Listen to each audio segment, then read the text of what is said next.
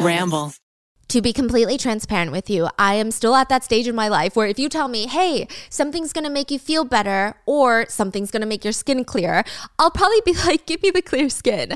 But growing up is realizing that you can have both. And I have made it a habit to implement things in my life that let me have both. Did you know that your gut health really impacts your skin health? And not just skin, apparently your gut health can impact your immune system, your energy levels, even your mental health. That is why I've now added my favorite probiotic from Cymbiotika to my morning routine. It sounds weird to say, but Cymbiotika's health supplements are now part of my skincare routine almost. If you guys don't know, Cymbiotika is a supplement company that only uses clean, premium ingredients in its formulas. No seed oils, no fillers, no additives, no natural flavors, and no artificial ingredients. Cymbiotika also formulates all of their supplements for optimal absorption. For example, I love their vitamin C so much, which is also really good for your skin if you didn't know. Everybody loves it. I mean, it's probably the most popular vitamin C amongst all of my friends and family. We love Cymbiotika. Their vitamin C is formulated with liposomal technology, which basically means the vitamin C is delivered to the part of your digestive tract where it can be optimally absorbed. And I just love throwing one in my bag on the go, especially when I'm traveling. Cymbiotika makes it so easy to stick to a routine, not just because of their supplements being great and tasting great and making me feel great, but also because they get delivered monthly. That means I never have to worry about refilling my supplements or running out, and it's just so easy to pause a delivery or add a new supplement to my delivery. With Cymbiotika, I've really noticed an improvement in my skin health, but also I feel like I have more energy and mental clarity. Cymbiotika has countless high quality supplements that you can choose from sleep supplements, cognitive supplements, anti aging supplements. If you're not sure which supplements would be best for your specific needs, you can do a short quiz on Cymbiotika's website, and they'll recommend what you could benefit from. This year is your year. Are you ready to feel the results? Head over to cymbiotika.com and use code ROTTEN for 15% off plus free shipping on your subscription order. That's cymbiotika.com and use code ROTTEN. Bada bing, bada boo. Welcome to this week's mini-sode of Rotten Mango. I'm your host, Stephanie Soo. Do you remember what you were doing May 2021? May 2021, that was uh, a year ago. Yes, what were you doing exactly a year ago? Probably at this time taking a shit. it's all a blur, right? That's the appropriate answer. Probably still some form of lockdown was taking place. Maybe you're still working from home. Maybe you you're sanitizing every single thing that you get from the grocery store still. Remember those days? Yep. Well, in South Korea, there were lines out of the grocery store, out of the convenience store. Lines of well to do, nice families who either knew someone who had gotten COVID or had died from COVID. They were scared. They were willing to do anything to try and mitigate the virus from taking their loved ones. They had read that one of the largest companies in South Korea, one of the biggest in the dairy sector, had just released a statement. Namyang Dairy has become the first firm in the country that has discovered fermented dairy products are effective in preventing COVID 19 viruses. Our experiments show that Bulgaris, our brand of yogurt, helped remove influenza A, H1N1 virus at a 77.8% success rate. What is it, yogurt? Yeah, just like Greek yogurt. It kills COVID 19? Yeah, that's what they said. This massive company said that this is one of the biggest companies in South Korea. They came out with this news report. They said the given experiment was conducted by pouring the yogurt drink on monkey lung cells. I don't know about you, but I'm usually not pouring yogurt into my lungs. I don't know how that works, okay? It wasn't a lot of hope, but it was something. And for people who are just told to sit at home, just hope for the best, they wanted to do whatever they could. Sometimes it just felt good to be proactive. So they lined up outside the stores trying to buy as much of the yogurt as possible. The company's shares spiked as high as 30%. The Bulgaris drink sold out in retail stores across the country. It was a scandal that would send Namyang's Dairy CEO over the edge. It had been a rough couple of years for this guy, the CEO. There were two suspicious suicides linked to the family, multiple arrests, leaked recordings of his family members, leaked recordings of his employees, and even a connection to one of the biggest sex scandals in South Korea the Burning Sun. Do you remember that one? Some of the nation's biggest, most beloved K pop stars were caught sharing videos of themselves assaulting unconscious women. There was a club named The Burning Sun where K pop idols would bring foreign investors. They would have bartenders drug random girls at the bar so that these random club goers that just came here to spend money to have fun, they would be dragged into the VIP rooms to be raped. They would literally, the VIP clients, they would literally look out into the crowd, pick a pretty girl, have her drink drugged by the staff so that they could take advantage of her. A lot of the times, the rapes were recorded and circulated amongst group chats. You're like, okay, wait, what? How on earth is this dairy company and COVID 19 and the burning sun all freaking connected? All because of one girl named Hannah Hwang. As always, full show notes are available at rottenmangopodcast.com, but this is another Korean case. I really want to shed more light on Asian cases, and it's been a bit hard to do with the translation. I hope you guys are enjoying it though. You're like, wait, aren't you Korean though? Yeah, I'm not a good one. For some reason, I, I can speak it, but I don't trust myself enough to gather all the research for it. So thankfully, I had a ton of articles professionally translated. I had my sister help me with a ton of the research, and hopefully, I've compiled everything in like a clear, concise way. Let me know if anything was lost in translation or if you know anything additional. This case is crazy. So, as I mentioned in the last main episode, I was going to talk more about chaebol well, it's happening. Let's talk about it. A more direct translation of this word. It's actually pronounced if you're Korean, it's chaebol because we don't we don't do the ch, it's a j sound. Chaebol. The direct translation is either a rich clan or the wealth group. And it's not just anybody that's wealthy and has power and influence. It's a bit of a different level. In fact, there's only about two dozen families in South Korea that are known to be chaebols on this level. A lot of citizens believe that South Korea has become a playground for chaebols. That's it. Chaebol families, they control everything. They have the last say. They're the first to eat. I mean, it's just the way it is. To put it in perspective, right? America has a ton of family businesses, and there's obviously nepotism. If I'm Mark Zuckerberg, I'm totally gonna call up my best friend. Does the guy have friends? I don't know. I'm to call up my best friend, let's say runs ABC company. I'm going to be like, hey, can you get my kid a job? Right? It's kind of like that. But in Korea, it's a little bit different, but also the same. Like the same end result happens, but different methods. Like I mentioned before, in the United States, there's lobbying, there's bribery, there's insider trading, secret deals, there's political campaigns and propaganda. The rich and the powerful families are above the law here. But it's almost kind of done in secret. We're so busy focused on all of these other things that we don't really. I mean, sure, we've heard of Bill Gates, we've heard of Elon Musk, but do people really focus on the Sackler family or the Mars family? We don't really hear that much about the Walton family. These are three of the most powerful families in America. It's almost done behind doors. We're so busy focused on all these other billionaires. Meanwhile, in Korea, it's it's pretty in your face. Honestly, I don't know what's worse. In your face obviously causes rage. It's so arrogant, but sometimes the secrecy can be much more venomous. Mm. So it's kind of up for debate. Now, anyway, a lot of the largest conglomerates in South Korea are family founded, family run. So imagine the founders of Google they just keep passing down the company and the CEO positions to their kids. Sundar Pichai would never become CEO because his parents were not the CEOs. His grandpa wasn't the founder. It wouldn't matter how hard he worked, his great ideas, his business acumen, nothing would matter.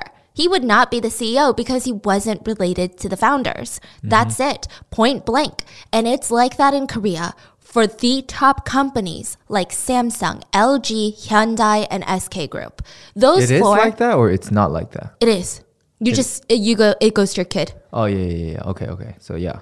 Which yeah. would be kind of unheard of in the United States.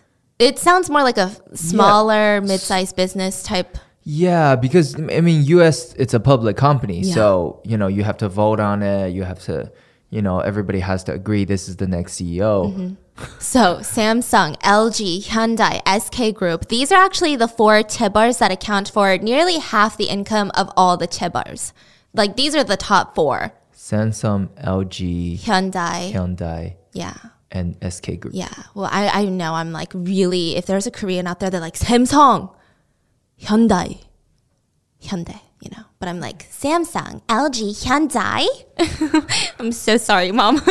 Which, like I said, there's about two dozen chaebol families in Korea, at least the well-known ones. So that's that's a pretty. These four are the most powerful. I mean, truly, if you're not born into it, you do not get a seat at the table. It's simple as that. K dramas like to call chaebol families this word a lot, and it's true. They call them the untouchables of South Korea. And a lot of K dramas will actually somewhat romanticize it. I feel like these days, the more woke dramas, they will have, you know, the dark side, the mistresses, the cheating, the, the family feuds. But a lot of it still centers around you have a rich heir that was born into a family like this. And of course, he's fucking six feet tall and handsome. He's spoiled rotten, probably a big douche. And then this nice, poor little girl falls in love with him. And now the rich heir's family tries to pay her off so she won't marry into the family hmm. because they need to. If I'm Samsung, you need to go marry freaking the daughter of the minister of transport. I think that's who one of them married. You need to go marry like a government official's kid or like another rich person's kid. You need to go marry Amorepacific's daughter. It's like that, right? But instead, he's just in love with her for some reason. He's kind of a douchebag to her, but still likes her. And he, the character development plot where he humbles himself, he even gives up his entire inheritance to be with this, oh, poor girl. But in the end, the poor girl becomes the wife to the next CEO. It's like, wow, what an amazing rags to riches moment. But the companies, these families, they're so vital to the economy of South Korea that they're almost always above the law. They're almost always above the government. And it's almost this feeling of betrayal for South Korean citizens. The sentiment is that most Koreans are so proud of these big brands. They're so proud. Korean made, Korean funded, Korean operated. They're so proud of all of this. They will study their asses off for a chance to be qualified to work for one of these companies.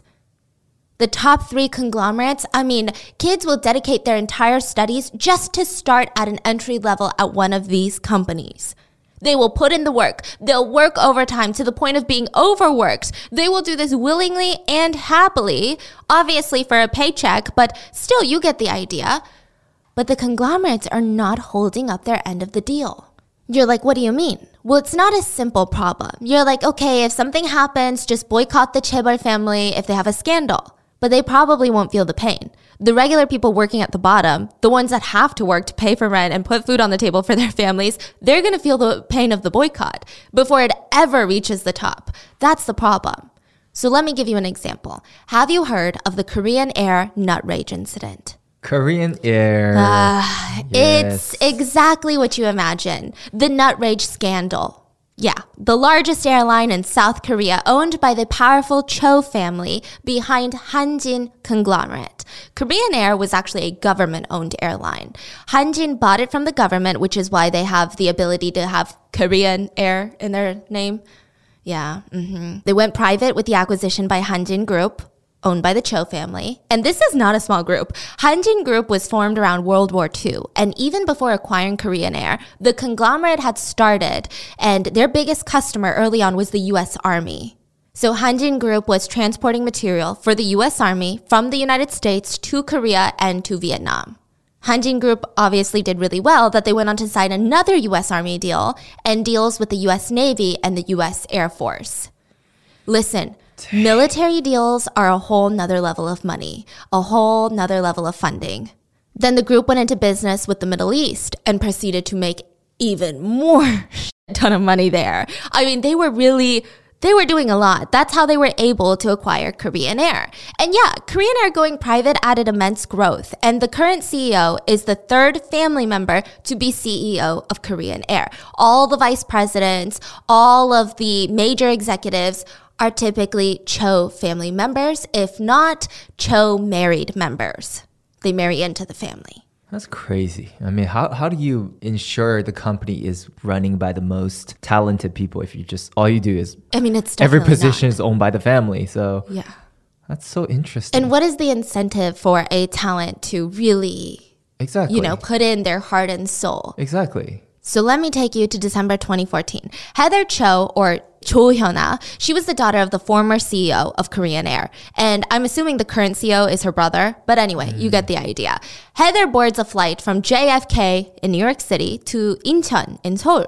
The plane is taxiing away from the gate, getting ready to take off. You know how they like get in line? Yeah. It's just kind of funny when you think of planes standing in line, right? She's obviously in first class. So she's typically getting served a bunch of things before they take off. And the nice flight attendant decides to pass around some macadamia nuts.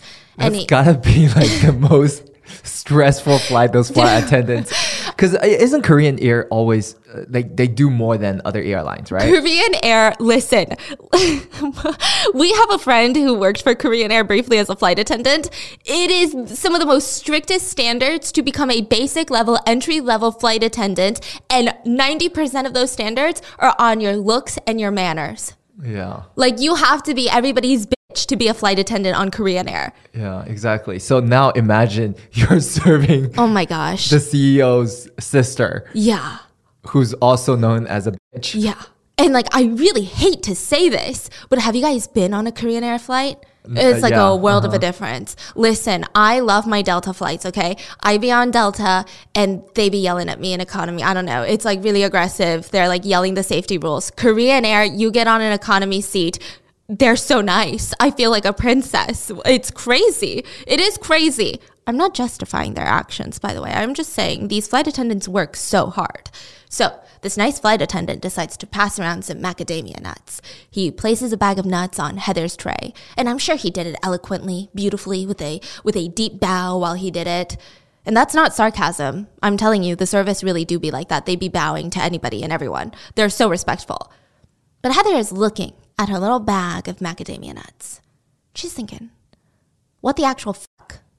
Why are they not in a little porcelain bowl? She's upset.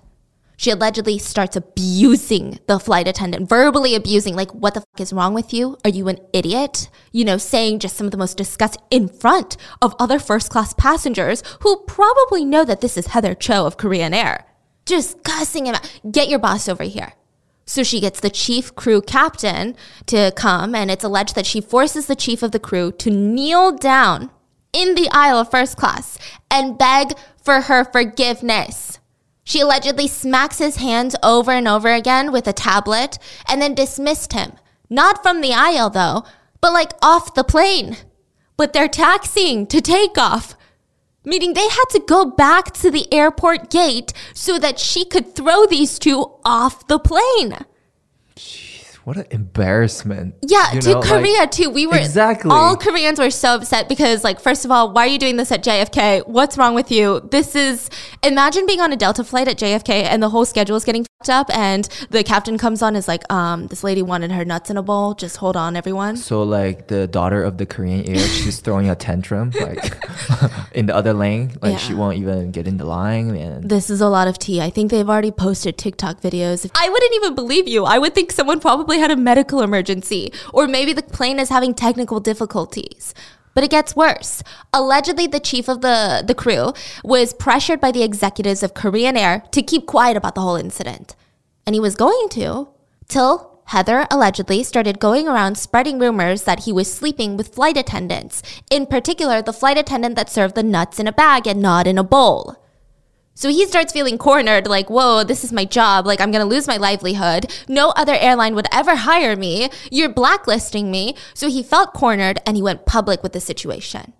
And at first, Korean Air apologized, but kind of um, threw in, but Heather was just doing her job, you guys. She was supposed to inspect the in flight services and airplane safety. That's her job as vice president which this excuse was five different levels of stupid. Because back then, I guess Korean Air would serve nuts in these porcelain bowls for first class, but the airlines changed their policy. Probably due to potential nut allergies, the flight attendants did what the company and what the law told them to do, which is you serve nuts in a sealed bag.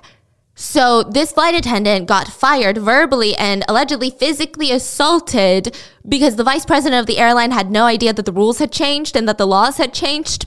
Because I don't know, maybe she's not the most qualified for the job. Had anybody thought about that? But that's not even the end of the scandal. They fire the flight attendant that served the nuts in the bag. And when the story went public, they called him nonstop, pressuring him to tell the South Korean transport authorities that he voluntarily resigned. Other flight attendants were pressured by executives to delete their recordings of proof of the nut rage incident. The executives were also allegedly coaching them to downplay the incident, to make it seem like it was blown out of proportion for media value. But a lot of the first class passengers who have nothing to do with Korean Air that spent a pretty penny on their international first class ticket came forward describing the incident and it matched the victims' stories. They literally begged for forgiveness while being verbally abused, having nuts thrown at them, and essentially physically assaulted at one point. What's wild is that the team that was investigating the incident was supposed to work for the government, yeah, but two members of the investigative team were former Korean Air executives, not like high up, but had like managerial positions. So the whole thing just felt shady. The flight attendant refused to talk to them. They're like, you're acting like you're investigating this, but I don't trust you. I don't trust this as much as I don't trust an internal investigation, okay? So he's immediately talking to the media instead. And this is obviously not a big part of the abuse, but just kind of how the company, I guess, handles things. It's kind of funny, their reaction. There was a first class passenger who reached out to the company outraged. She's like, customer service, listen, I paid a pretty penny for this ticket. I thought I was going to enjoy my first class ticket, and I saw this traumatic, horrendous display of power and abuse. And as an apology, Korean Air sent her a model airplane toy and a calendar in the mail. that is that is um so that's how they handle even their VIP first class ticket passengers. Just think about what they'll think of you if you were in economy complaining about anything. It's ridiculous. let me send you a merch. Yeah. and it's like probably one of those cheap calendars and it's just pictures of their Boeing fleet Yes, everywhere and you're like, yes. what? it just adds to the whole what the forkness of the situation.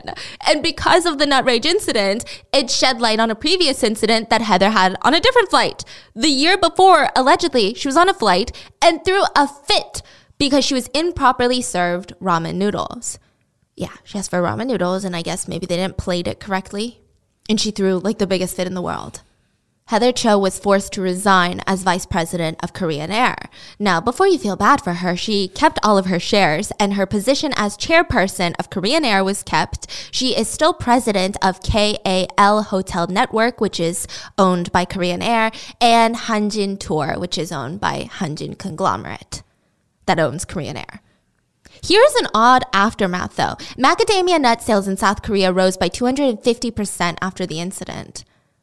Huh. So that's weird. Isn't that weird? Yeah. But now it makes me want to eat macadamia nuts in a porcelain bowl. I'm like, what am I missing out on? Like what is macadamia nuts? I don't know. I've only had it covered in chocolate. I don't know. She must have gotten it from somewhere, right? Is Heather Cho really just like a third generation privileged little kid? Well, her mom had hit the news before.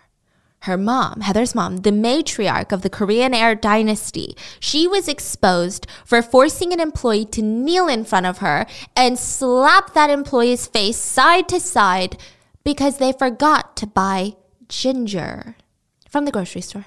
Ginger.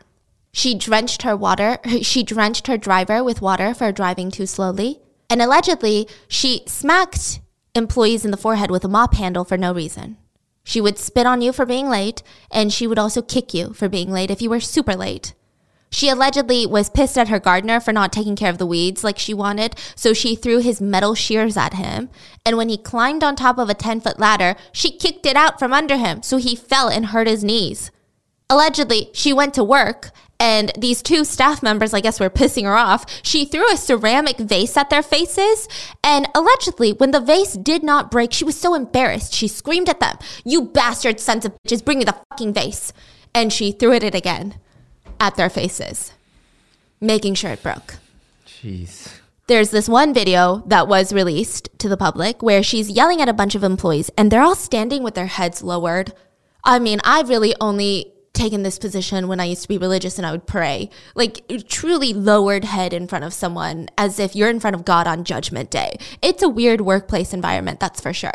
She pulls one by the arms and pushes her around, grabs a stack of documents and just throws them on the ground while yelling.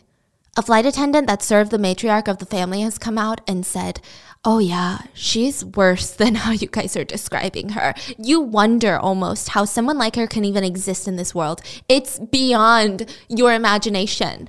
Now, according to this flight attendant, I don't know if it's true, but employees are told if you're ever hit by the family, just pretend it didn't happen. Don't act shocked, it'll only piss them off more. He said it's like becoming voluntary slaves in this type of environment. Abuse should be taken happily because loyalty to the family is the most important thing. The only thing you're rewarded for is loyalty to the family. And you're not going to be rewarded well because money is money and they want to keep all the money. You're going to be rewarded by not being smacked around. Allegedly, the dad is probably the same, if not worse. Um, if you said anything that pissed him off, such as, hey, profits are down, just the reality of things, he would just say, Who the fuck are you? Make this manager a regular and walk away. What does that mean, regular? Like you're a regular entry level employee now, even though you Oh, just demoted? worked 10 years to become a manager and you say one thing in front of the CEO and he looks at you, looks at his assistant and says, Make this manager a regular. Like what? The mom has denied the charges against her, but after her daughter's nut rage incident, it's hard to believe that this isn't true. And even the other daughter, Emily Cho, Heather's sister, she was publicly shamed and forced to lose her position because she threw water bottles at employees' faces during a business meeting. Jesus, so it's a whole family as a bunch of Yeah, they're raging probably kids. one of the worst Chaebol families, or at least publicly that we know of. They have the worst public approval rating. Not that they care. So uh, she apologized by basically saying, Oops, sorry, that's a bit foolish, wasn't it? Allegedly, she also kicked her chauffeur a lot for not loading her luggage into the car fast enough. Like, just imagine standing there, there watching this man load your luggage and just kicking him. I can't even imagine a kid doing that. If if three year old Sophie did that, I'd be so embarrassed. So, this incident was kind of the first time a lot of foreigners were exposed to the power trips of Chaebols. And that's what's crazy is that the Chaebols weren't even self made. The Chaebols were government made, government funded. The government created them. They pet them when they were good, they praised them, they prop them up, and now the companies have become so powerful that the government shakes in their presence. Like the tides of power have changed.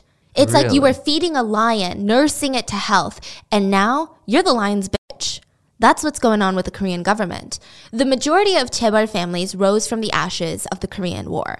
After the war ended, the government was trying to rapidly rebuild the country. So they're just giving out super cheap loans to businessmen, but they had to prove that they already had money and funds. So these these are not going to small businesses. These are going to the ones like already wealthy families, already prominent families. They were stealing practically all the money that the government was giving out. So they were getting so much help at low interest rates, practically no interest rates. They had so many different forgiveness pr- programs for if you couldn't make back your loans, and really only a handful of them were getting this government attention. And their businesses boomed in success. The government helped these South Korean companies like Samsung, LG, you know, SK Group, all of them by making sure foreign businesses that were trying to enter the South Korean market were not going to get ahead of them. The government even cracked down on labor strikes of the workers so that these companies could expand their businesses. And it's a double edged sword because the companies played a major role in South Korea's rise as an industrial giant, but now, in a lot of people's eyes, they're out of control. Too big to fail. Yes, some of these companies control nearly two thirds of the entire market share of South Korean manufacturing. And that's a statistic from the 90s. It's probably much worse now.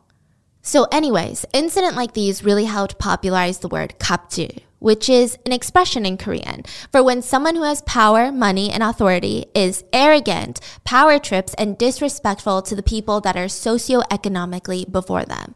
Kap means superior status, and jil is kind of like an expression of like negative actions, like negative things you're doing. So now that we've heard of that, let's talk about one of the most annoying Chaebol families. Have you heard of Namyang Dairy? If you've ever been to an Asian market or to Korea, you've probably passed by a ton of their products. They're a massive dairy company that makes milk, instant coffees, infant formula, instant beverages, juices like yogurt drinks like Yagurotu, uh, soybean milk. They're they're giants in the industry. They have an annual sales of 540 million, and at one point they had an astonishing 43% market share. Wow this is a big cow of a business. They're really moving products and numbers. Thank you. Thank you very much. it's okay. he said, okay, that was a bad one. it said, and I don't know if this is true because I haven't actually personally interviewed the babies myself, but it said that one in every two babies in South Korea drinks Namyang instant formula. My mom grew up drinking Namyang products. It's mm. crazy. But it's not the only thing the company does. Namyang has subsidiaries that focus on catering, real estate, and that's just to name a few. I mean, it's a big, big business empire conglomerate with milk at the center. Or, I mean, I guess at the center is the incredibly scandalous Hong Chaebol royal family. Let me explain. Namyang Dairy was founded in the 60s, around the same time as the rest of the big conglomerates were founded. It was founded by a man by the name of Hong Tuyong, and he was the CEO. He built the business, and afterwards, he looks at his three sons. He picks the best one to take his spot. Now, I don't know what he uses to define best. Like, is this son the smartest, the most productive? Definitely not the nicest. You'll see why. Because as CEO, he managed, the son manages to get caught for tax evasion, for owning stock under fake borrowed names. So, yeah, like the daddy of white collar crimes. And for that, he keeps his position, gets no jail time, and is given a $1.5 million fine. Sure, sounds like a lot of money, but this guy has a net worth of over $250 million. This is a drop in the bucket. So, I mean, truly, this was a slap on the wrist. Now, before we get into the case, let me give you a look into the family tree of the Hong dynasty. Because, I mean, that's what they really are a rotten milk dynasty. I, I want to call them cash cows, but that seems a little mean, okay, to the cows. So the founder had three sons and two daughters. One of his sons, Hong Wan-shik, takes over the business. His other two sons work high-level positions that were essentially gifted to them. One of them is the CEO of Seoul Communications. The other one runs a number of upscale Italian restaurants. And the two daughters, no job in the business. I mean, they get shares of Namyang Dairy, but they don't get a position. They don't get an executive title. So they have money, but they don't really have a job. Does that make sense? Yeah. It's, it's the best. Yeah, it's kind of better. it's super old school. I mean, even Samsung, the king of chaebols, they let their daughters and wives have powerful positions. Thank you so much, Samsung, for like letting equality exist. So the Namyang Dairy is not like that. They're like, nope, you're a girl, you don't get a say. So, one of the daughters of the founders goes on to get married, lives a normal, rich life. Honestly, other chaebols might have been jealous. I, I might even suspect some Samsung kids might have been jealous. Because, you know, the daughters, they, they only had to have fun. They didn't feel the pressure that they had to outsmart their brothers. Like, I'm sure a lot of the women in chaebol families, not only do they have to perform well, they have to perform even better to make up for the fact that they're a girl, to prove themselves. Not that I'm young girls. They could just live what normal, obscenely rich people do spend money like it's nothing. And that's the life that Hwang Hannah was born into. So, I know it's confusing because they're all related, but she is the granddaughter of the founder of Namyang Milk Company. But now the new CEO is her uncle. So she's the niece to the new CEO. And her mom has a bunch of shares in Namyang because she's mm-hmm. the daughter of the founder. Mm-hmm. So anyway, when she's born, her grandpa is still the CEO and he spoils the shit out of her. I mean, she was the only granddaughter. It was said that she was always very cute and polite and pretty. So she just knew how to win her grandpa's love. She had this big, big personality and he he probably thought she was this breath of fresh air. But as she grows older and older, she kind of starts heading down a different path. I'm the type of person who's hyper aware of what I put in my body. I have a lot of food intolerances, and it feels like every year I discover new ones. If you have allergies or IBS, or you choose to avoid certain foods for personal reasons, you know the food FOMO is real, and it's just not fun. A month ago, we went to Jeju Island, which is famous for pork, but because I'm allergic, I was just standing there watching everyone gobble up the food. And recently, I almost gave up morning coffee because I'm so sensitive to dairy these days, and black coffee just does not hit the spot. Thankfully, I found out about minor figures, and now I don't have to start my days on a bitter note. Literally, Minor Figures is an oat milk brand. They're 100% plant based, carbon neutral, and B Corp certified. So not only do I get to enjoy my coffee, but I don't have to worry about anything irritating my stomach. There are no stabilizers or additives. And what I love is that Minor Figures Barista Oat really helps showcase the natural characteristics of the coffee. It's not just there to carry the coffee flavor, but it enhances it. So you know how at home coffee never hits the spot like coffee shop coffee? With Minor Figures, it does. You can really taste the coffee versus the oat milk. It's delicious. You can buy their products online at us.minorfigures.com. You can also discover fun games, music playlists, and explore their store locator to see where you can buy Minor Figures near you.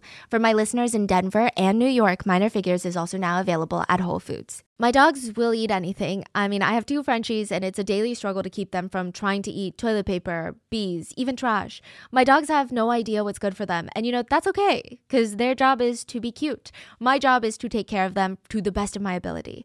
That is why I only buy the farmer's dog dog food. Think about it. Most dog foods claims it's made out of whole ingredients. But then why does it come in the form of these very crusty pellets? But dogs will eat anything you give them, even dry kibble. Most dog food claims that they're made out of whole ingredients, but when I stare at these dry kibbles, it's very hard for me to see the whole ingredients. And I always had to mix in bone broth or water because it would be so dry that my dogs would eat too quickly and they would hack it up. It just didn't look tasty.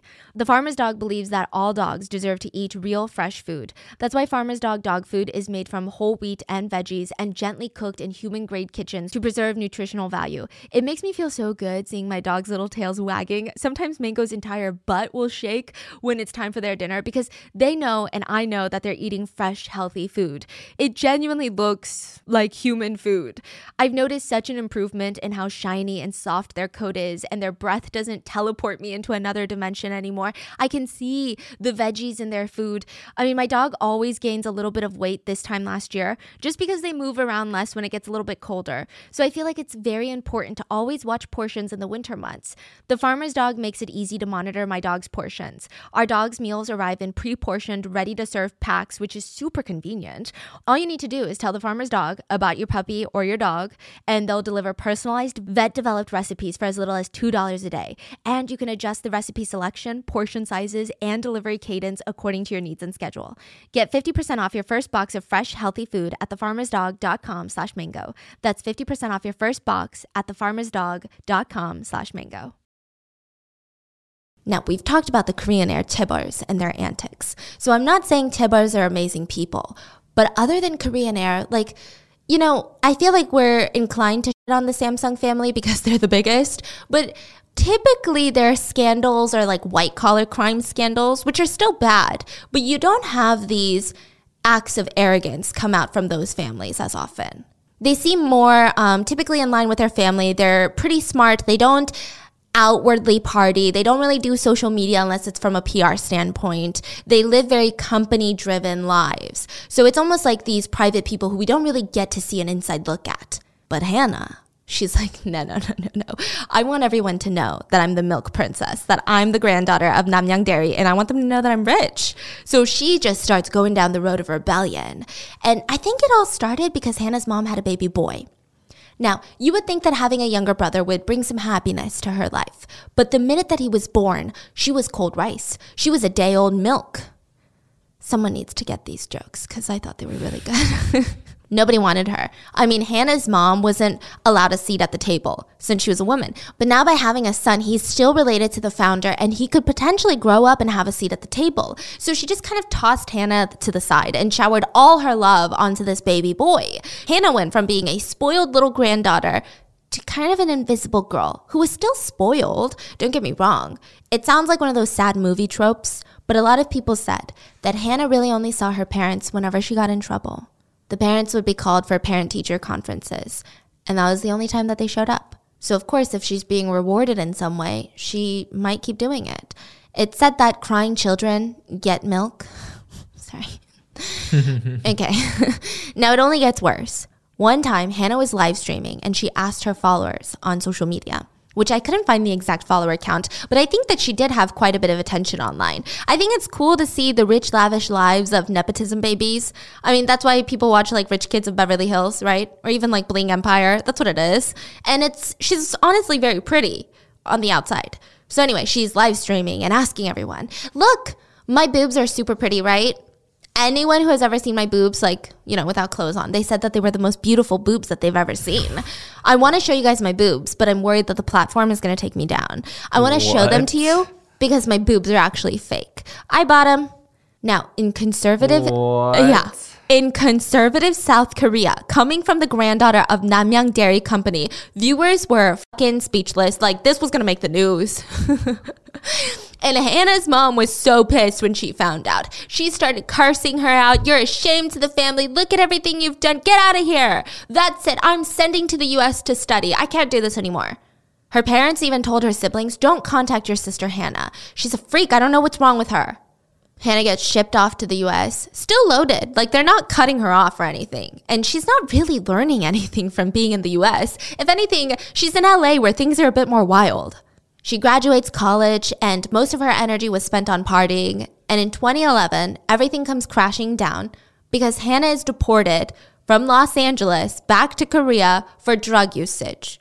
Can I just say, in LA, you really had to have done something like like you're not it's probably yeah you probably did something crazy. Now this is a big deal in general but an even bigger deal when you're talking about the completely drug intolerant country of south korea. Korea is wildly strict on drug laws. If you're a korean citizen and you go to the united states let's say specifically colorado california for vacation and weed is legal there you smoke medical marijuana while you're there in the state legally.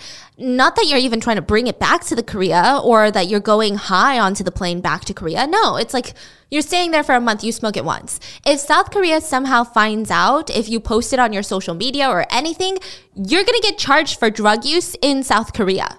Even though you did it in California where it is legal. So you didn't break the law, but you broke the law? It's weird.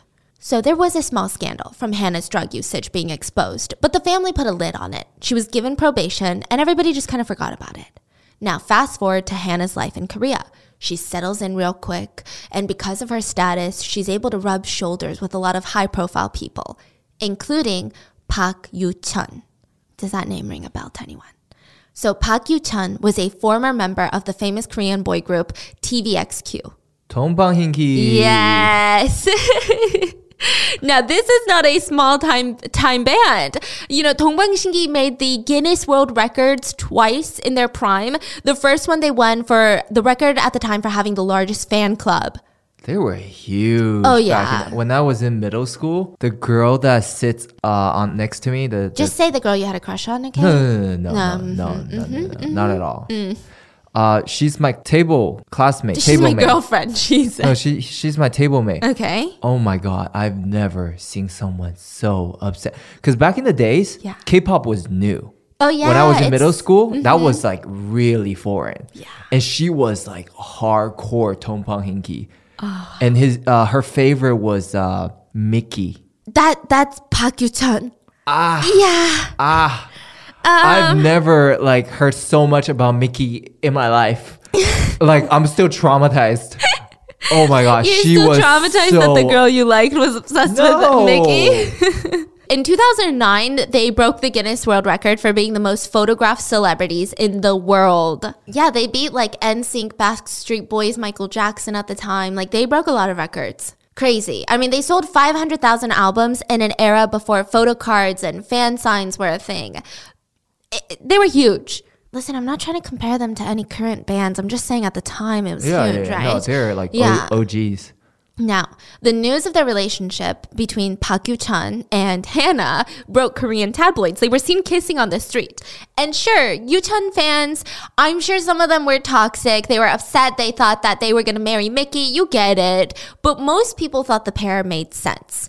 Park Yu Chun was not a not only a celebrity, but he grew up with some sort of wealth, at least in the beginning, okay? Yu Chun's dad was a businessman. He even moved his family to the United States briefly so that their kids could get an American education. And in the US, the parents split up. So now they're being raised by a single mom who's working all the time. And it was just this really painful time. It kind of ruined Yu Chun's entire view of America. It, it shattered his American dream. So he moves back to Korea after school and he joins a trainee band that was under SM Entertainment. As Dongbang Shingi. He worked his ass off. They debuted in 2003. Now, it wasn't instant explosive success, but they had a really good start compared to other debuts. They were getting booked on TV appearances. They won their first music show award with their debut song. But after six years, the group split. Now, Yuchun's bandmates filed a lawsuit against SM Entertainment stating that their 13 year contract was excessive, which, yeah, I mean, 13 years? Holy cow, that sounds excessive. They also said that the earnings were not fairly distributed amongst the members either. Now, once this lawsuit was filed, and this is at a time where K pop was not developed to the point that it is now. I mean, I think now we're at a point where we're all rooting for these actual humans versus these massive companies. But then, back then, I mean, a lot of fans were heartbroken. They always thought that Dongbang Shingi were best friends and like living their happy lives, fulfilling their dreams. But now it just caused this massive divide, not just in the members, but also in the fandom. Listen, messy is an understatement to how this group split. There were multiple lawsuits involved. A Japanese talent agency even gets involved. There were whispers of another contract. And in the end, everyone kind of went their separate ways with a little bit of tarnishing on their reputations. Now, Yuchun decides, I'm going to use this chance to get into my other dreams. So he gets into acting, writing songs, and he was received really well. He went on K dramas. He featured in one of the biggest songs in K pop at the time called Sorry Sorry by Super Junior. mm, okay. Yeah. So honestly, I think his stardom only grew after the split with the group. Like he was truly thriving until his mandatory military service. So, if you're a Korean citizen and a male, you have to go to the army for two years. It's mandatory. Now, there's very rare cases where they will spare you the enlistment, but it's really rare. And it's not because he had to leave for the army that his career took a hit. No. It was the fact that he was accused of sexual assault by many women while he was enlisted in the army. It said that he would go out after training, hit at some bars, and alleged brothels, and allegedly sexually assault women. Let's call the first woman Miss A. She said that she met Yuchun at a bar and um, they had just met like an hour ago. They didn't know each other prior to this. He asks her to come to the bathroom with him for whatever reason. And once inside, he locks the door, wouldn't let her out, and sexually assaults her. She turns in her underwear and clothes for DNA testing. Then another woman comes out, Miss B. She said that she too was assaulted by him in a club bathroom. Then a third woman, Miss C, she said that they met at a bar around 4 a.m. They decided to go back to Yuchun's house with another group of people. So she felt safe going because it wasn't just them two. And even if it was, that doesn't mean anything. So when they get back to his place, they're all drinking and he's like, come here, come here, let me show you something. And allegedly, he assaults her in the bathroom of his house. Then another woman comes forward and she said that they met at a club while she was working. Now, it's a, it's said to be a bit of a gray area club where some sexual favor, some sex work happens, but not all the time. She wasn't engaging in sex work while she was working there. Not that it would change the story. Anyway, they were dancing with each other and it was just so noisy, so loud. And he keeps telling her, I have something to tell you, but I can't hear you. Come to the bathroom with me. Let's talk. I have something to tell you she's a little confused, but okay, whatever. So she follows him into the bathroom and he puts his hand in her underwear and she's like, Whoa, what are you doing? Stop. And he immediately just keeps asking her, What how much money do you need?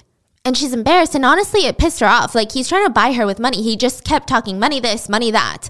And he grabs her by the face and allegedly starts making out with her. She was so shocked, pulled away, and told him, I, I don't want that. I don't like you like that. I just met you. And he kept trying to tell her, But you want it though. Like you like me, right? He then allegedly forcibly kissed her some more, tried to lift up her skirt. She tried to bite, fight him off and begged him by telling him, Listen, I'm on my period, please. He said, But I think I need to check if you and I are a good match. And he allegedly assaulted her. The whole time she cried, begging him to stop, and he kept telling her, It's okay because we're gonna date now. You're gonna be my girlfriend after this. So you can do this for me just one time, right?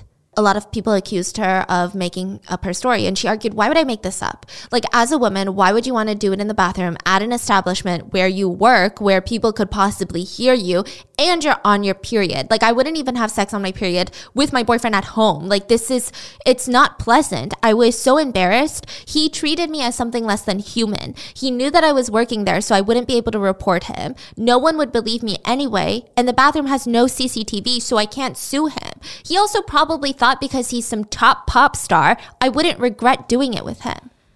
But I will never forgive him for looking down on me like that and disregarding me just because I work there. I will never forgive him. When this news broke, of course, rightfully so, there was immediate backlash against Yu Chun. Even though he denied all the allegations, I mean, it was very suspicious that there were so many and their stories were very, very similar. Many netizens also dug up some past interviews from Yu Chun. He was playing some sort of word association game on like one of these TV shows, and he chose the words bathroom, conversation, and sigh and associated them with the word beautiful. He also revealed a drawing on TV many years ago that he did, a little doodle. There were two toilets in the drawing. Like the f- main. So, I mean, the guy seemed to have a very creepy preference for toilets. It just wasn't the most normal thing. That mixed with the allegations, there was just a lot of suspicion on him. But then out of nowhere, one of the women drops their charges. So, in the eye of the public, it starts to cast doubt on all the women's stories for some freaking reason. And by the end of the month, media outlets reported that the police said Park Yu Chun was not a suspect and was acquitted from investigation. And now the netizens are like, oh, thank God, we love him. Yes. He's got like this innocent boy vibe. Like, thank God he's so good in the car- like the K dramas. He's got the innocent main romantic leads. Whew. But then things take another turn. When that news broke, the police came out to say, wait, we never said that. We don't know why the media is reporting that. We've talked to Yu Chun five times already, and we plan on subpoenaing him at least two more times in the future. We have not made any conclusions to these cases yet. And almost right after, the police confirmed the DNA on the underwear submitted by the first accuser belonged to Park Yu Chun. And okay, so at this point, we don't know if the sexual assaults have been legally proven, but it is proven that while he's enlisted in the army, he is going out and having sex with women. That's already a bad look. You know, you're supposed to be dedicated to the army. That's how you do your two mm. years of service. What are you doing playing around? It was also revealed that he was trying to pay the first accuser $80,000 to keep her quiet. And it seems like she agreed. We don't know if the transaction of the money actually took place or if they had just agreed on the payment account. Uh, it, it's not clear, but it's not looking good. So Yu Chun retaliates and he decides to sue the accusers for defamation and blackmail. Now, in one specific case, the courts ruled in favor of him. They felt that one of the accusers was blackmailing Yu Chun for money. She was sentenced to two years in prison along with two of her friends. But then the next accuser was found not guilty of alleged false accusations and defamation. So she countersued Park Yu Chun afterwards for damages, and the court ordered him to pay about $80,000. So the vibe that people are getting is one of them was blackmailing him, but it seems that the others were not. So does that mean there's truth to it? It's just getting muddier and muddier and murkier and it's it's really difficult. It was also revealed that Yu Chun was under investigation for bribery to cover up these sexual assault allegations. So during all of this, Park Yu Chun and Hannah meet, kind of in the beginning of the the beginning part of his sex scandals, and they start dating. And it was a welcome distraction for the media, I guess. A lot of people were intrigued by the relationship. A pop star meets the wealthy heiress of Namyang Milk, a household name. It made sense. The two were aesthetically very pretty together. They even intended to get married. But they started pushing the wedding date further and further back.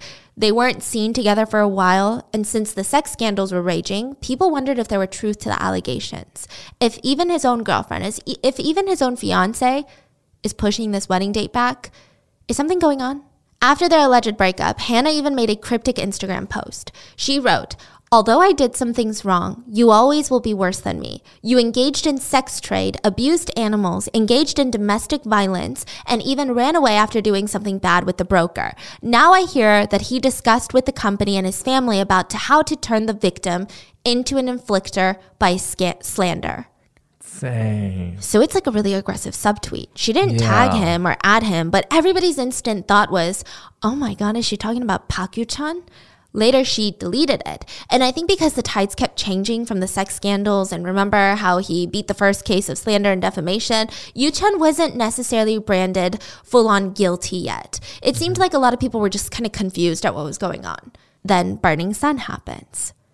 Okay, let's get into the Burning Sun. This is a monster of a situation in and of itself, but somehow Hannah is all tied up in here too. The Burning Sun sex crime scandal. In 2018, a new club opened up in Gangnam called the Burning Sun. Now, just to add some context, Gangnam is like the Beverly Hills, the Upper East Side of Seoul. It was going to be the next it club. Since Sung, Seungri, I always can never say his name, even as a Korean. Why is it so hard? From Big Bang, was going to be an investor in it. He was going to be the face of the club, a huge influence on the business. It just made sense because he was often called the Great Gatsby of Korea. Really? Yeah, he was known to throw lavish wild parties that were just a blast to go to. Like he knew how to throw an opulent, over extravagant, yeah, just It's crazy. Like just from the look of it, I would never knew me this. too.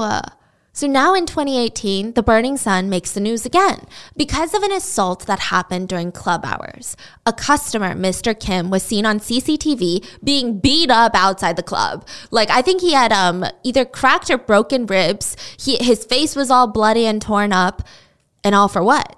Well, Mr. Kim got interviewed by these media outlets and he says, This is what happened. I saw a woman at the club, a stranger, not even someone I came with, you know, just a regular patron. She was being sexually harassed. And I wasn't going to put up with it. So I tried to help her. And I stepped in and I said, Hey, hey, like stand behind me. I'll deal with this guy. Like, what are you saying to her? Why are you doing that? Now, the staff saw this happen. And instead of taking out the sexual harasser, they grabbed Mr. Kim out of the club and beat him. Like they jumped him. You see a bunch of staff members just literally kicking the shit out of his face outside the club. And it really begs the freaking question why would the club director and staff beat Mr. Kim up for saving a patron of theirs, for mm-hmm. saving a potential sexual assault victim? So Seungri posted on Instagram since everybody was looking at him for answers because he was such a public figure of this club and he wasn't there that night. He just overall tries to distance himself from the club. And it seems like a very calculated move because more and more people started coming forward. Mr. Kim's assault unlocked a wave of scandals. It said that Burning Sun provided itself on catering to the whims and wishes of all the rich men that stepped foot in the door. You want a bottle of some highly coveted wine that is nowhere to be found at any other club? We'll jump through hoops to get it for you. You want us to stay open an extra hour for you? You got it. You want us to spike that girl's drink over there and roofie her because she doesn't want to have sex with you while she's conscious? But maybe if she's unconscious and we escort her to the VIP room, we leave you to be and do whatever you want. Is that what you want? Got it. We're on it. A former employee said that a rich client would come in and demand two unconscious women, and he would straight up ask the employees verbatim, Bring me zombies. And if the clients wanted not unconscious women, or maybe they wanted girls, yeah, you know where I'm going with this. The club would even recruit underage girls and pay them tens of thousands of dollars to have sex with elite customers that were probably in their 60s. It's said by former employees that a lot of the times the sexual assaults were incredibly violent. These underage girls or just random club goers that were drugged unconscious, they would be taken to a nearby hotel where they were raped while being filmed. Their abuse was filmed. But then the sex scandals got even deeper. Text messages came out to expose Big Bang Seungri. He had been looking to recruit girls for sex. He wanted to sell the girls to potential foreign investors. Yeah, they were pimping out women so they could what? Get funding for another stupid bar? Like, it's so dumb. More messages exposed Seungri talking to other well known K pop singers from bands like CN Blue, FT Island, Oh my god. and they were sharing videos of unconscious women. One of the guys, Jung, he shared videos of him assaulting 10 different women. And even the way they talked about women was so disgusting. One of the guys in the group chat said, I gave her sleeping pills and did her. Another guy responded, Oh, so you raped her? LOL. Messages were also released referring to these women as if they were just menu items. Seungri allegedly wrote, Girl number one isn't very talkative, but she's kind and likes money. Also, she's a girl that's not very charming when drunk, but her visuals are great. Girl number three, her visuals are good, so is her personality. When she's a little tipsy, she's fun and nice, but the problem with her is that she gets super drunk and she's just a wreck. The customer responds, so let's eliminate girl number one from the selection and let's do two, four, and five. And let's see if we can get one more. We need more girls like number three. Seungri responds, number five is also good. These are humans that they're talking about, not fucking Big Macs. Like, what do you. Sometimes the staff would message VIP customers pictures of unconscious women in VIP rooms and say things like, come and take a bite, come and taste her, as if she's a plate of cookies. The public was furious. They wanted answers, they wanted justice. The police were already involved. Um, they were investigating the Burning Sun for drug activity as well at this point. They did find drugs. They found ecstasy, ketamine, roofies, like it was bad. And in hopes of getting the attention off of him, Seung announced his leave from the entertainment industry. But that's not even all. It was revealed that police officers were bribed, and many of them had even taken part in chat rooms. So it's just another incident where the rich and powerful really get away with anything. And yeah, there were a lot of them facing jail time. Police eventually arrested 13 people. Many of them were K pop stars. 53 people were booked on drug charges, and there were also tax evasion charges. But who are their clients? And why weren't they arrested? That's the real question. Could it be the same clients that were on Chang Jaeyeon's list? Remember from the main episode? She took her own life she said that her agency made her have sex like yes, with a yes. hundred different clients. Some of them are the most powerful business moguls, politicians, money movers in the whole country. The ones that were never investigated. Could they be the same ones? So, because of that anger, there were protests all around Korea with women holding up signs that said, My life is not your pornography. And I know it sounds a little random, right? But it's not. So I've talked about this briefly before, and I forget if it was on the podcast or a YouTube video, but this was especially painful for women in Korea because molka is a huge thing in Korea. It's actually even a huge genre of porn in Korea. Molka means mole camera. Mole camera means secret camera. Secret videos are such a big problem in Korea to the point where, you know, when you silence your phone in America and you take a picture, you don't get that shutter sound. Mm-hmm. If you buy a phone in Korea, doesn't matter what brand, you can never turn off the shutter sound. So even if you silence your phone, you take a picture, it's going to make a loud shutter. People hide video cameras disguised as outlets on door hinges in women's bathrooms there was recently a huge scandal of I think like over a hundred different motel rooms were being live streamed onto a platform in South Korea where members would pay $45 a month to watch women shower completely unaware that this motel room had a camera. They were being hundreds, if not thousands of men were watching them in real time. So you're like, okay, well, how does this have anything to do with Hannah? Well, Hannah was a well known big customer of Burning Sun. In fact, the police were putting two and two together and they believed the alleged drug dealer for the Burning Sun was also her drug dealer. The government was cracking down on the Burning Sun. They also even reopened Chang Jaeyeon's case because of the time of the Burning Sun. They're like, we do want to look into all of this corruption. We do want to look at all of this. I think that the police were more inclined to look into Hannah because she was a chaebol daughter. Kind of make an example out of her, I guess. So they wanted to get samples of Hannah's hair for drug analysis. Now, oddly enough, after they obtained the warrant, I don't know if Hannah found out through her connections, but she cryptically posts on social media about how she's gonna chop off all her hair. She's like, can't wait to get a bob. And then she quickly takes down the video. She's constantly refusing to cooperate with the police, just making it very difficult for them to continue the investigation. And then MBC somehow obtains a video of Hannah looking dazed, waving her arms around, saying nonsense. The person who gave the video to MBC told them, listen, she wasn't drinking, she was on drugs. I saw her inject herself with meth several times at hotels, at her friend's house. She does drugs all the time.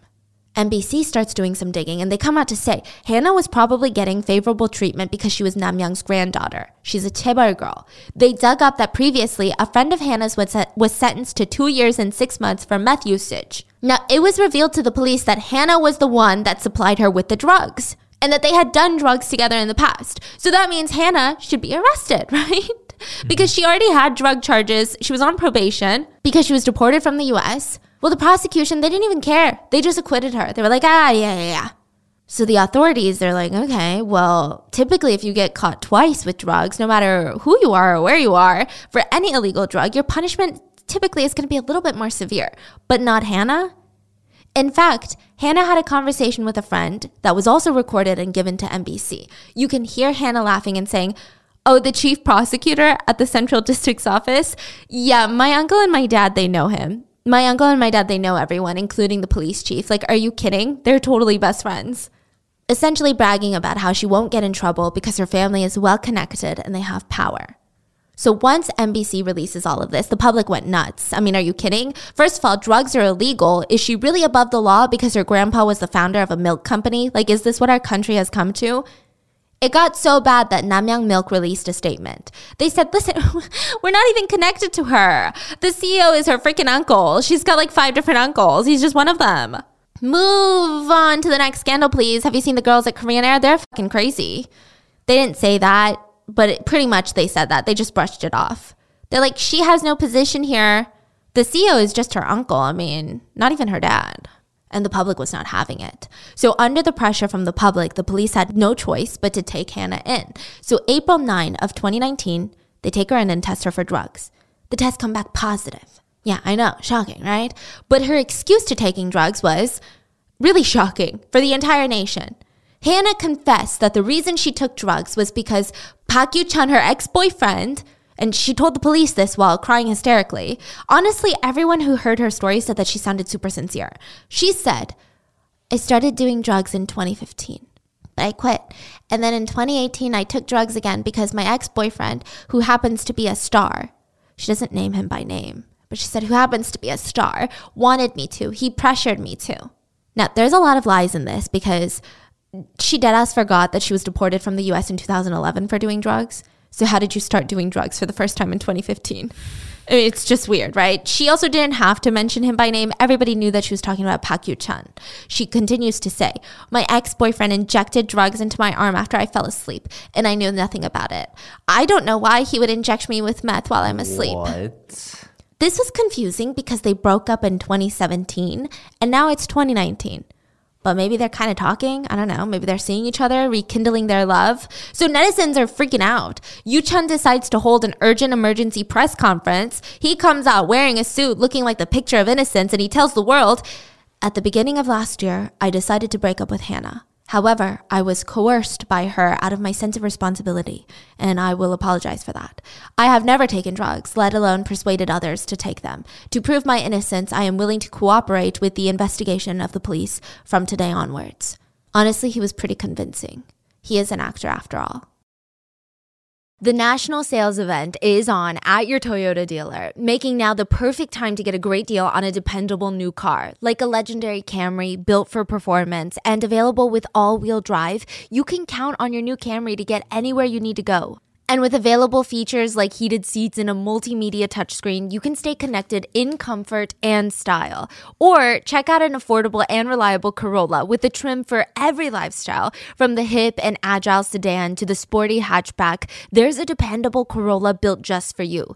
Plus, both Camrys and Corollas are available in hybrid models, so no matter your style, you can drive efficiently and affordably. So visit your local Toyota dealer and check out amazing national sales events on Camrys, Corollas, and more when you visit buyatoyota.com. Toyota, let's go places. Our apartment lease in New York City is almost up, which means it's time for that hunt for the perfect apartment again. And I'm sure everyone can agree to this, but when your apartment takes off all of the boxes, you feel so much happier being home. You look forward to going home. But it is hard. It is hard finding the perfect place, especially in a place like New York. For us, we need to have an in unit washer and dryer. That is like a non negotiable. We need to have hardwood floors because of my allergies.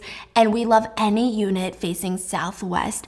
That is golden hour prime time. And since we're not in New York City right now, we've been using apartments.com to help us find our new home. Apartments.com has helped millions of renters find their perfect place with powerful search tools to help find a rental listing that checks all of your specific unique boxes. I love that there's a ton of 3D virtual tours, which have come in honestly so handy for us because we're constantly traveling these days. It saves us so much time and money, and it's really helpful for if you're moving to a new city. Maybe you're moving to the next town over, saves you so much time. My favorite feature though is the amenity filters. So you can make sure your possible future home has all of the amenities you need. Like I said, in unit washer and dryer, but you can even search for units with a balcony so you can enjoy a nice sunrise with your coffee. And once you find a new place that you like, you can even favorite them so they're all neatly organized. I get so excited to apartment hunt every night with my fiance. So visit apartments.com, the place to find a place. And the last part, I don't know if he genuinely thought the police would hear that and be like, you know what? Now that you said you'll cooperate, we don't even need your cooperation. Because right after his press conference, the police try to get a, a, hair sample to test him for drugs, and he immediately starts dyeing his hair 5 million different colors and he shaved all of his body hair off.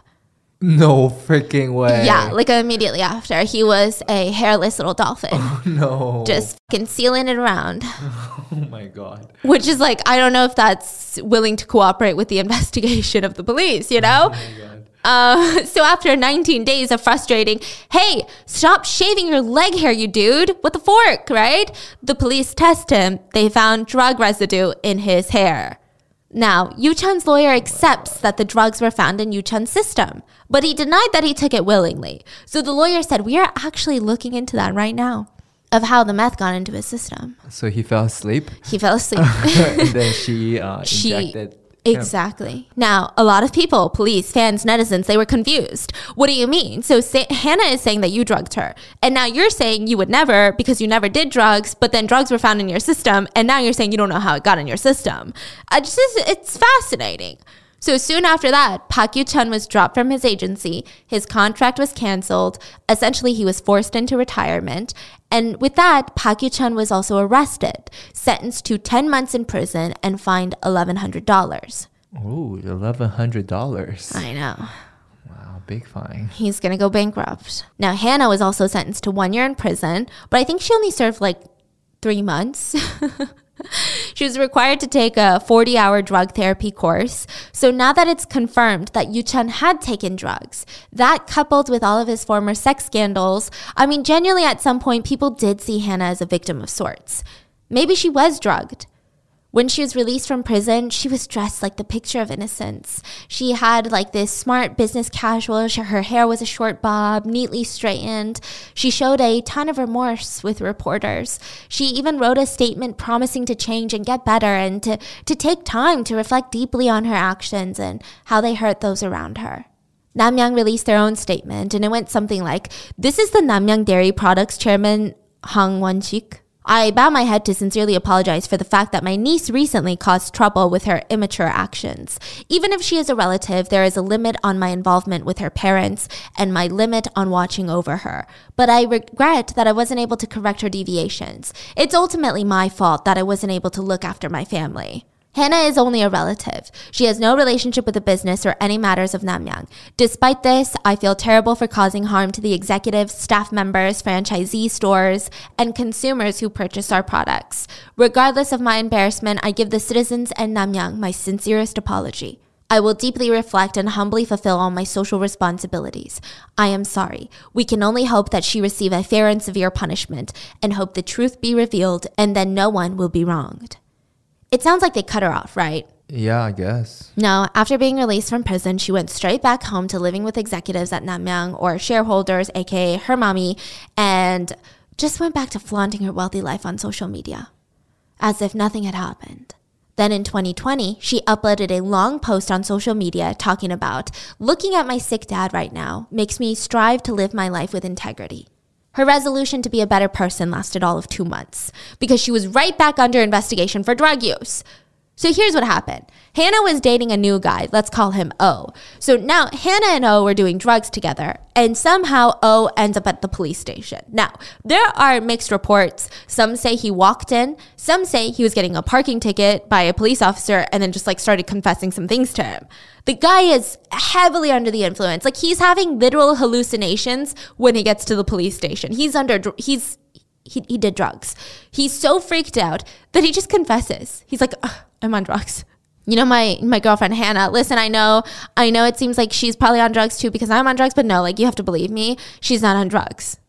The police are like, we're gonna go find out if she's on drugs because you're being so weird. Then he goes on to confess, if you find drugs in her system, it's because I injected her with drugs after she fell asleep. What? Yeah, it's like the weirdest thing. The same story as Not even a year later. what? he's like, she has no idea she has drugs in her system. I drugged her. Yeah, just a year ago, Hannah had that story. Honestly, Korean citizens were offended. Does she think that we're so dumb that we have like goldfish brains that we're gonna believe that? I, I, what? Or does she really just not care and think that her mommy and uncle are gonna take care of the situation? The police continue questioning the boyfriend. Oh, they're like, listen, you're a first time offender. How could you be so skilled at injecting someone with drugs? Like you injected it into the vein of her arm, like methamphetamine? He's like, yeah, yeah, yeah, for sure. The police had no choice but to hand over the case to the prosecutors, and O was going on trial. Now, at the time, Hannah seemed to be safe from prison for now. The police were going to do a thorough investigation this time, and now this is where the Chaebol life goes from privileged and arrogant to terrifying. While being investigated and waiting trial, Hannah and O get legally married. And it's done very secretly. There's no huge million dollar wedding, no Instagram picture, no massive lavish party, nothing really. I mean, that's strange. It just literally goes against Hannah's character. But then, December 2020, the couple were at a friend's house and they were getting drunk. Hannah decides, you know what? I'm richer than everybody here, but I'm gonna steal my friend's stuff. Yeah, she steals her friend's purses, perfume, and a bunch of cosmetics What? and just left while everybody's passed out. So, of course, the next day, the friend wakes up and is like, I've been robbed. I need to check the CCTV. Guess who she sees hauling away her stuff? Her friend Hannah. That's dumb. Exactly. So What? I, I don't know if Hannah is just a kleptomaniac and she likes to steal her friends' things thinking she won't get caught. Maybe she doesn't care. She does it for the thrill. Makes sense. I mean, she grew up such a privileged life. Or maybe she was cut off from cash from her parents. So she's like, I need to buy some things to buy some drugs, but God forbid I sell my own things, you know? So, like any friend, this, this girl was pissed. But she decides to post the video of Hannah stealing on social media. And in that post, she even claims that Hannah did drugs that night at her house.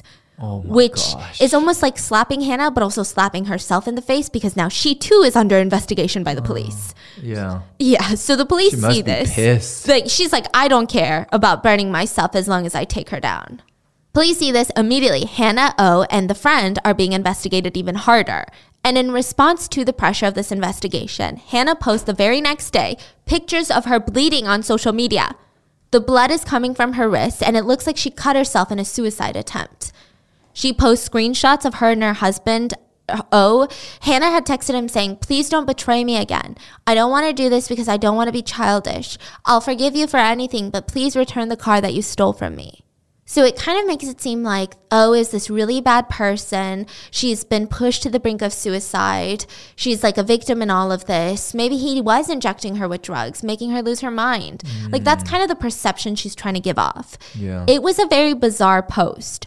Hannah's other friend also posted on social media saying, I'm Hannah's friend. She tried to commit suicide and is now in the ER. She kept mentioning O in her suicide note. She said, please don't leave any bad comments, which is almost the same as killing her. What? So please don't kill her. Please save her.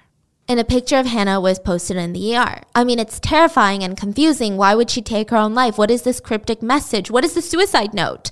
Well, the suicide note said to her husband, Oh, even if I'm dead, you should still miss me. Don't see other women if I'm dead. Let's be together again. Don't cheat anymore.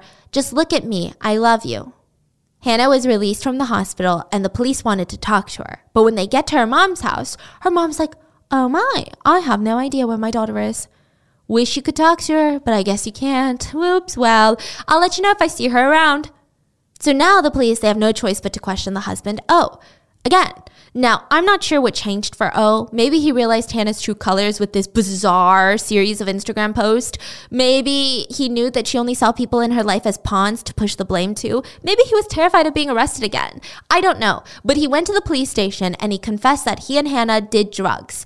And she asked him to lie about it. He said, Hannah told me that she was on probation and would be imprisoned if she was arrested again. She asked me that I say that I injected meth into her secretly and that when I get out of prison, since I'm a first time offender, it'll be a short time and we'll live together again and be happy. Okay, that makes sense. Yeah. So he was forced to do this. Now, this is the part that gets shady. Two days after his new confession, he jumps off a building and dies. A suicide note was found and it said, I'm sorry for forcing Hannah to take drugs.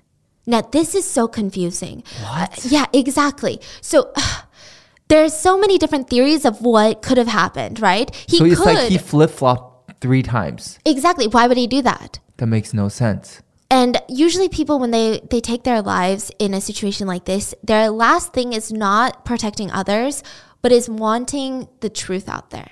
So I'm This inclined to believe that this is not the truth, you know? So he could have taken his life from the pressure. Regardless of what he did or didn't do, he was still facing drug charges himself. He was facing allegedly injecting Hannah with drug charges. You know, these are not taken lightly in Korea. I mean, at this point, your entire life is over unless you have rich parents supporting your entire adulthood. Maybe he did take his life. But the suicide note was weird. Why would he want to protect Hannah when it seems like just two days ago he had even talked to one of his friends? And the way that he was talking about the whole situation made it seem like he knew that Hannah was the reason for all of his trouble. So there's a few theories. He took his own life and he wrote the letter, either out of love for Hannah or maybe fear. Another theory is that he took his own life from the pressure of the investigation, and somebody else who had something to gain from this letter wrote the letter. The third theory is that he didn't write the letter and he also didn't want to die. A lot of people believe the last theory. And to make things wilder, a friend of the husband, O's friend, posted on social media, May the deceased rest in peace. Many people's lives were ruined because of Hannah. She is a murderer as well as her parents who covered up for her. MBC also released a new recording that they obtained. Listen, I don't know how they're getting it, but they are. It was of three people Hannah, O, the husband when he was alive, and a third friend of theirs, Mr. N. They were all giggling and talking about how many drugs they were doing. They talked about it like it was a competition. Oh, you only shot up this much, I did this much, giggle, giggle. After that was released, Mr. N, the friend in the clip, allegedly he was a member of one of the largest drug organizations in Korea. And again, either by desperation or by force, Mr. N was friends with O, by the way. So, you know, they were close friends. Mr. N jumped from a building and was taken to the hospital in critical condition. That makes no sense. Exactly. Now, I believe this was Mr. N's first charge as well. And if if everything was going the way it's been going, I mean these two guys were looking at maybe a couple months in jail. Maybe a year max. It's hard to imagine that they would take their lives over that. Yeah, exactly. So And all if okay, yeah. so the husband O went to the police and confessed. Yeah. So he knows he's ready to Yeah, be honest. be honest and take on the consequences or whatever. Why would that makes no sense? Well, maybe this provides some insight. All through the drug investigation surrounding Hannah, one one was dead, another one's in a coma. I mean, it didn't make sense. Later, it was reported that originally Hannah and O promised each other that O would take the blame, right? Like I said, the parents would be happy, and once he got out of prison, they would live happily ever after. But when he went back to the police station and told them the truth, this pissed off Hannah, and she was threatening to divorce him and threatening to accuse him of rape as well. That makes sense. With her family backing her up, allegedly, he took his own life. Honestly, it's even hard to believe that he took his own life at this point because if he was being threatened, I don't really see that as the power of the family just seemed to be unwavering. Now, what's also true is that Hannah's drug scandals were not the only public scandals the company had dealt with. Back in 2009, six employees from Namyang were sued for spreading rumors online about their competitors using animal feed in their baby food products. It was a lie.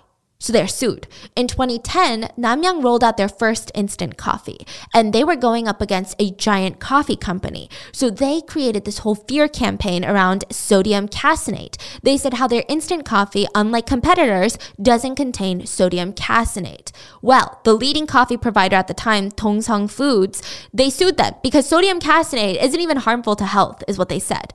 And the government ruled in favor. Namyang was fined for false and exaggerated advertising and fear In 2013, a recording of a conversation between an employee at Namyang and a small dairy distributor was released. So, to give you some context, the distributor is essentially Namyang's bitch. Namyang has the power, and the distributor has none. The distributor was also an older man in his 50s. Meanwhile, he's talking to a sales rep from Namyang in his 30s. The distributor, he was stressed. He was just saying, hey, you guys are making me buy a lot more product than I need, more than I can sell. So I end up trashing a lot of it and it's hurting my bottom line. I need to put food on the table. I, like this is a mom and pop business. And the sales associate is like, I don't give a fuck what you do with the product. You're going to buy all that product or you're going to lose this deal.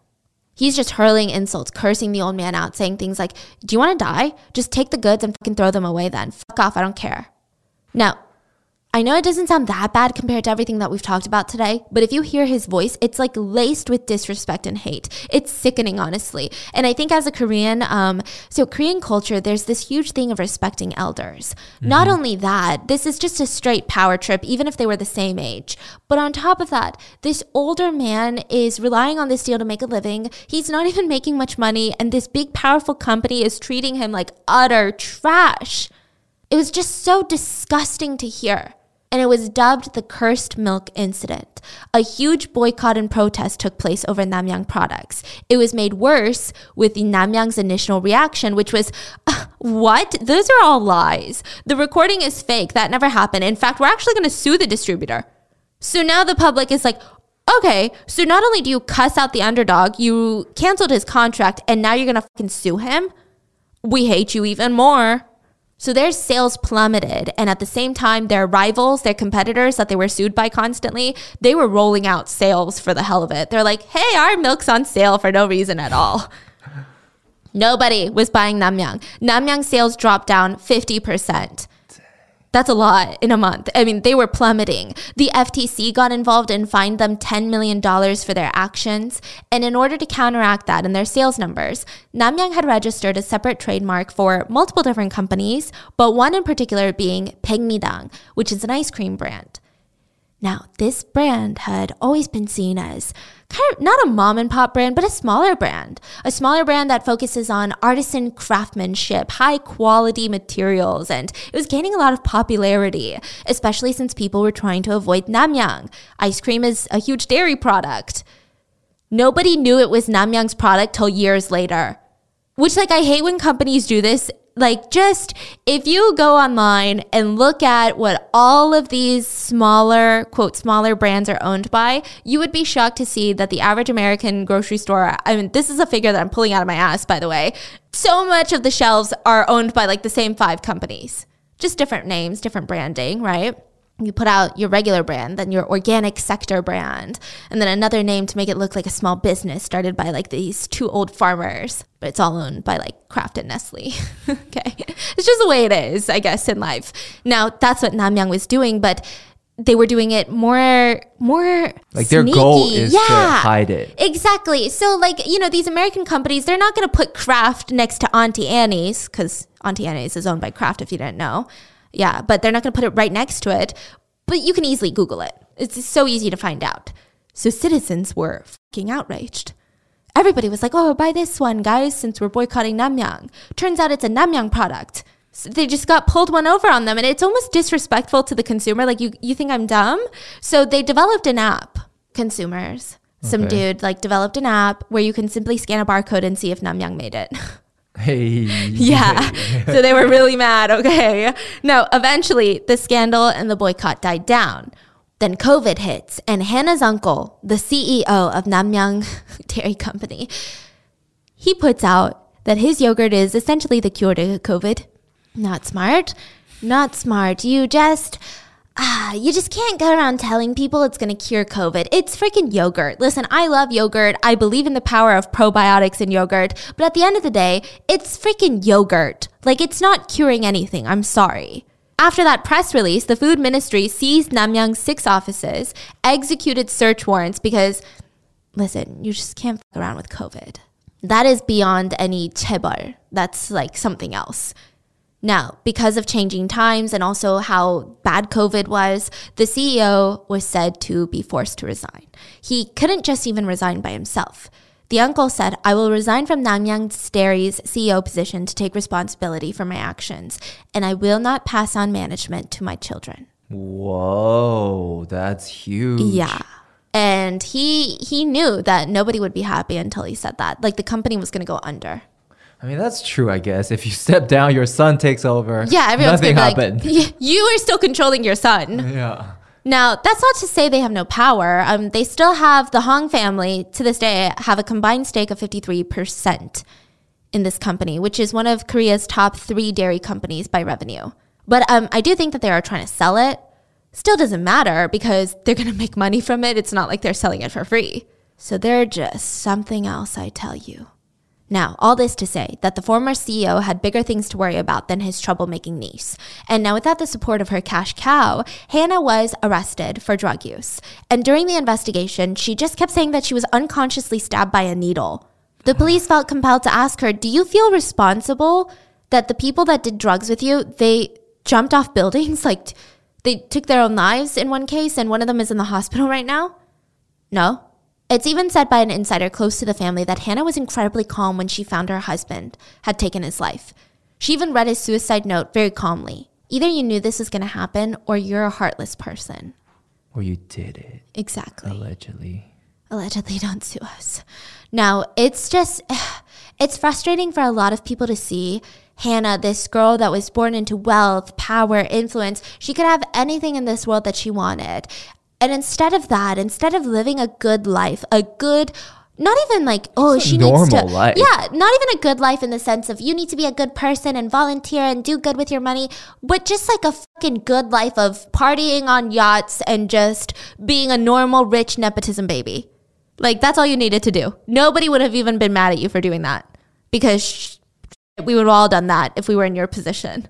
But instead of that she destroyed it. And she destroyed people around her along the way so Hannah, who was 34 at the time, she was sentenced to one year, eight months in prison, and fined a whopping $400 fine. That'll show the family. What?